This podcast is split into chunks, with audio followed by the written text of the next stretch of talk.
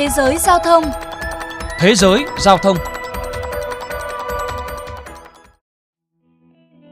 Với hơn 35.000 km đường dành riêng cho xe đạp và 59% lưu lượng vận chuyển trong các thành phố được thực hiện bằng xe đạp, Hà Lan được coi là một trong những thiên đường xe đạp trên thế giới.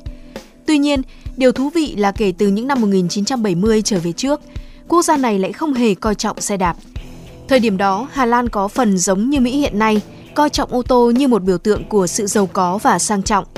Tuy nhiên, lượng ô tô tăng đột biến đã dẫn tới tình trạng ùn tắc và tỷ lệ tai nạn giao thông cao. 3.300 ca thương vong, trong đó có 400 trẻ em tử vong do tai nạn giao thông tại thủ đô Amsterdam trong năm 1971, đã khiến người dân thay đổi cái nhìn về ô tô và dần hướng tới xe đạp. Bà Lutvan Hildong, Phó thị trưởng thành phố Utrecht, Hà Lan, chia sẻ. Xe đạp thực sự tuyệt vời bởi phương tiện này vừa giúp giảm tiếng ồn, giảm ô nhiễm không khí, ô nhiễm môi trường nói chung, lại vừa cho thấy thành phố trở nên thân thiện tới mức nào. Người dân thực sự thành chủ thể của thành phố, chứ không phải máy móc. Hạ tầng giao thông tại Hà Lan vừa hướng tới khuyến khích người dân đạp xe, lại vừa hướng tới việc giảm sử dụng ô tô cá nhân nhiều nhất có thể. Để tách xe đạp ra khỏi dòng chảy ô tô, giới chức triển khai rất nhiều những giải pháp như thiết lập các chướng ngại vật gồm những hàng cột sơn trắng hay lề đường hẹp khiến cho xe ô tô không thể di chuyển trên đó. Ông Mark Wagenberg, tác giả của trang blog chuyên về hạ tầng xe đạp ở Hà Lan, chia sẻ. Tất cả hướng tới mục đích đưa ô tô ra khỏi trung tâm. Chủ xe ô tô có hai lựa chọn, hoặc đỗ tại phần rìa của thành phố, sau đó đạp xe vào trung tâm, hoặc phải trả phí rất đắt để được đi vào khu vực đó. Rất nhiều đường phố ở Hà Lan được quy hoạch theo dạng đi xe đạp thì nhanh, nhưng đi ô tô thì lòng vòng và tốn thời gian. Những dạng quy hoạch đường kiểu này không chỉ tồn tại ở các thành phố lớn như Amsterdam hay Utrecht, Groningen, một thành phố nhỏ với khoảng 200.000 dân cũng có quy hoạch tương tự. Thành phố được chia làm 4 quận chính và xe ô tô không được phép đi tự do từ quận này sang quận khác.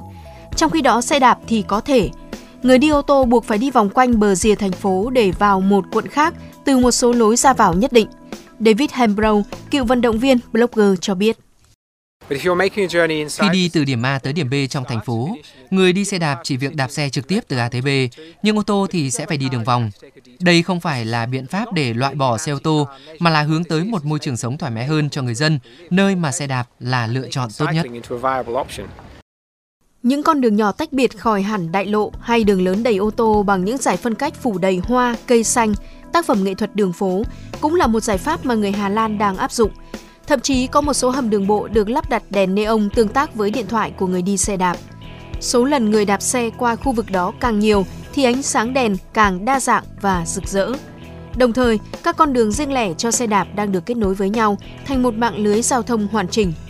Thành phố Utrecht đang đặt mục tiêu tạo ra mạng lưới như vậy, với mỗi 200 đến 300 mét lại có một làn đường nhánh kết nối với các trục đường chính dành riêng cho người đi xe đạp, giúp họ có thể đi khắp thành phố một cách dễ dàng và an toàn. Ngoài ra để bảo vệ người đi xe đạp trước dòng phương tiện cơ giới đông đúc, Hà Lan cũng cho xây dựng nhiều cầu vượt hoặc hầm đường bộ dành cho xe đạp và người đi bộ đi qua các tuyến đường đông phương tiện. Các cây cầu trên khắp Hà Lan cũng đều có tuyến đường riêng dành cho xe đạp. Bà Sakia Kluit, giám đốc điều hành Fesabon, tổ chức đại diện cho lợi ích của người đi xe đạp Hà Lan chia sẻ về một trường hợp tại Utrecht. Tại Utrecht có một cây cầu rất đặc biệt. Địa điểm xây dựng cây cầu này đi qua một trường tiểu học. Tuy nhiên, người ta lại không muốn rời trường học đi. Cuối cùng, một phần của cây cầu được xây ngay trên nóc của ngôi trường.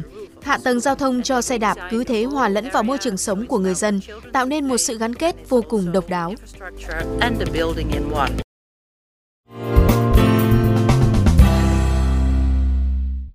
Các bạn, còn tại Việt Nam, mới đây vào ngày 21 tháng 10 đã diễn ra hội thảo tham vấn lần thứ hai cho dự thảo hướng dẫn kỹ thuật về thiết kế hạ tầng và đường dành cho xe đạp trong đô thị ở Việt Nam do Cục Hạ tầng Kỹ thuật Bộ Xây dựng tổ chức. Hội thảo đã giới thiệu các nội dung cơ bản của dự thảo hướng dẫn kỹ thuật về thiết kế đường dành cho xe đạp tại Việt Nam. Tại hội thảo, các chuyên gia cho rằng đây là nghiên cứu cần thiết, là tiền đề để phát triển hạ tầng xanh, phù hợp với định hướng phát triển bền vững tại Việt Nam – Hướng dẫn càng rất cần thiết hơn nữa khi đường giao thông ở Việt Nam hiện nay đều là đường hỗn hợp các làn xe, không có làn riêng cho xe đạp nên người đi xe đạp chưa an toàn.